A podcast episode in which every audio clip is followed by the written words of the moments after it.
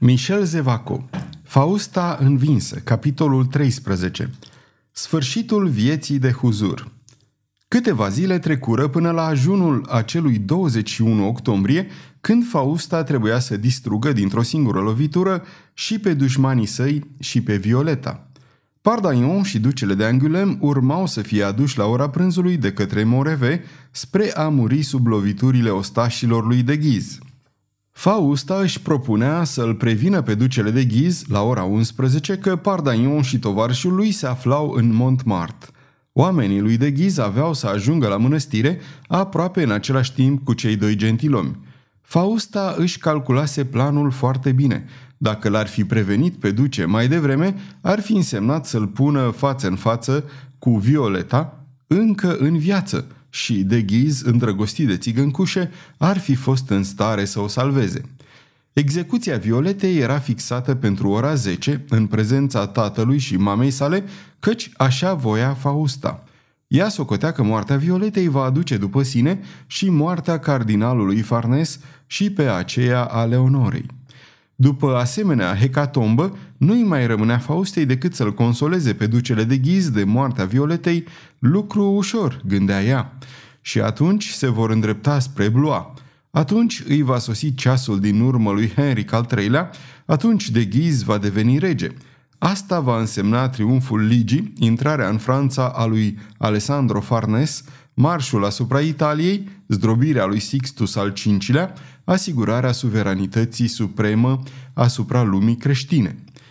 Deci, în ajunul zilei de douăzeci și unu octombrie, Picquic și Croas văzură cu uimire cum un grup de lucrători pătrund în grădina de Zarzavat. De câteva zile, spre marea lor mirare, una dintre cele două prizoniere dispăruse. Cititorii noștri au văzut că Jean Fourcaux fusese adus în fața Faustei. Ce se întâmplase cu tânăra fată în aceste câteva zile? Am înclinat să credem că fusese dusă la Saizuma, în coliba unde locuia aceasta. Picquic își vărâse în minte că Violeta va fi instrumentul norocului său. Avea deci tot interesul să se împotrivească la o eventuală fugă a fetei, dar o supraveghea îndeaproape doar pentru că voia să o păstreze pentru el. Prin asta vrem să spunem că, ducând-o pe micuța cântăreață la Pardaillan, spera ca devotamentul să-i fie bine răsplătit. Din nefericire pentru biata Violeta, Picquic nu se grăbi să-și realizeze speranțele care se bizuiau pe ea. La ce bun! Atâta vreme cât avea casă și masă asigurate, de ce să înfrunte destinul? Croas, pe de altă parte, plutea într-o deplină fericire. De aceea, mare fu uimirea și neliniștea lui Picquic când, în ajunul zilei de douăzeci și unu octombrie, zări câțiva zidari care se îndreptară spre spărtura zidului și începură să o astupe metodic cu ajutorul unor pietroaie mari și bine cimentate. "Mi se pare că vor să ne închidă," îi spuse el lui Croas. Cei doi vlășgani se așezară în așa fel încât să poată vedea totul fără să fie văzuți. Când spărtura fu astupată în întregime, constatară că, într-adevăr, nu mai puteau să o ia la sănătoasa decât pe poarta cea mare a mănăstirii. Zidurile acestei mănăstiri erau, cum erau pe vremea aceea toate zidurile, adică adevărate fortificații. Dacă Picquic putea sări peste ziduri, desigur că Violeta n-ar fi fost în stare să facă același lucru. Această neputință de a o lua cu el pe fată, care era amenită să-l îmbogățească, deveni bătătoare la ochi când Picquic zări cum șase soldați, purtând suliți, se îndreptau spre curtea unde era încuiată micuța cântăreață.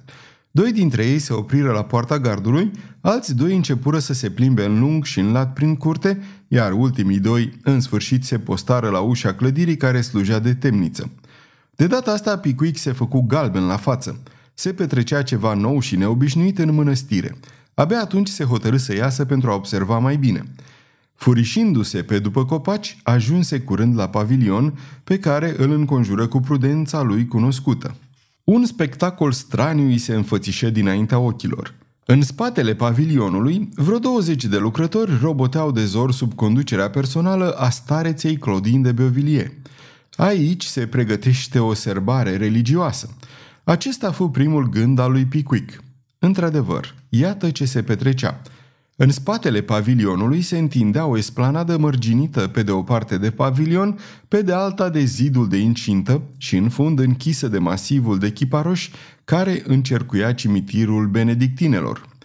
Pe fața din dos a pavilionului era o ușă, astfel încât o persoană care ar fi intrat în clădirea veche pe ușa situată lângă spărtura zidului, acum astupată, putea pe ușa aceasta din dos să ajungă drept pe esplanada din fața tufelor de chiparoși care încingeau cimitirul.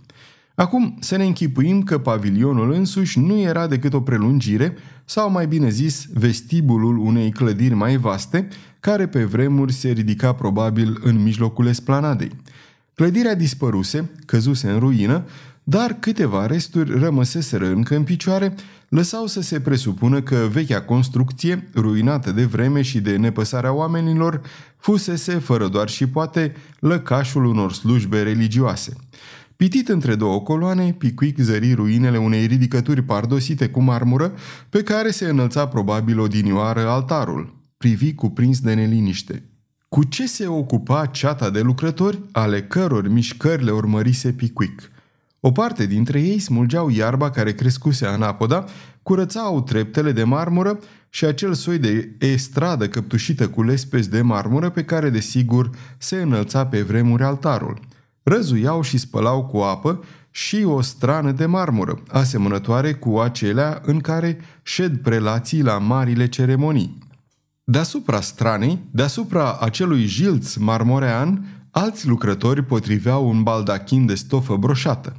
Și uimirea lui Picquic ajunse la culme și se prefăcu în groază când constată că pe faldurile baldachinului erau brodate simbolicele chei încrucișate ale Sfântului Petru. Cine avea să șadă în strană? Și groaza bietului Picquic se înteți când stareța zise celor care lucrau sub porunca ei: "Acum urmați-mă în cimitir." Picquic, împins de curiozitate, se strecură spre perdeaua de chiparoși. Acum seara învăluia colina Montmartre și primele stele începură să clipească pe cerul stins. Două torțe se aprinseră și, la lumina lor, Picquic putu asista la lucrarea bizară care se săvârșea în cimitir. În mijlocul cimitirului se ridica o cruce mare de lemn care își întindea în întuneric brațele lungi înverzite de apa cerului. La lumina torțelor, lucrătorii nocturni scoaseră din pământ această cruce, o transportară pe esplanada bine curățată și o ridicară în picioare, sprijinind-o de zidul pavilionului, lângă ușă. "Săpați groapa acolo," porunci stareța. Locul pe care îl arăta se afla drept în fața ușii din dos a pavilionului, la câțiva pași de strana de marmură. După ce săpară groapa, oamenii aduseră crucea să o potrivească. Ședea foarte bine în picioare și, scoțând-o, lucrătorii acestei scene nocturne o culcară la pământ. Când toate aceste pregătiri se încheiară, lucrătorii macabri dispărură și stareța plecă spre clădirea mănăstirii. Oricât de puțin visător ar fi fost, Picquic rămase multă vreme locului, întrebându-se dacă nu cumva visează. Apoi se hotărâ să se înapoieze la locul unde îl lăsase pe Croas, pe care îl găsi întins pe iarbă. Picquic avea o idee, așa cum avem să vedem. Îl bătu pe umăr pe tovarășul său și îi spuse: "Trebuie să o ștergem." "Să o ștergem? Să așteptăm măcar până se face ziua și să ne petrecem noaptea la adăpost." Picquic aruncă o privire spre clădirea unde era închisă Violeta și văzu că ferestrele erau luminate. Atunci își aminti de cei șase oameni înarmați care făceau de pază în grădină. Și amintirea asta se suprapuse, ca să zicem așa, peste aceea a pregătirilor sinistre la care asistase în spatele pavilionului. "Oh!" murmură el. "Ar fi oare cu putință?" "Ce anume? Ai văzut ceva?" întrebă Croas, privind neliniștit în jurul. "Nimic. Să o ștergem dacă putem.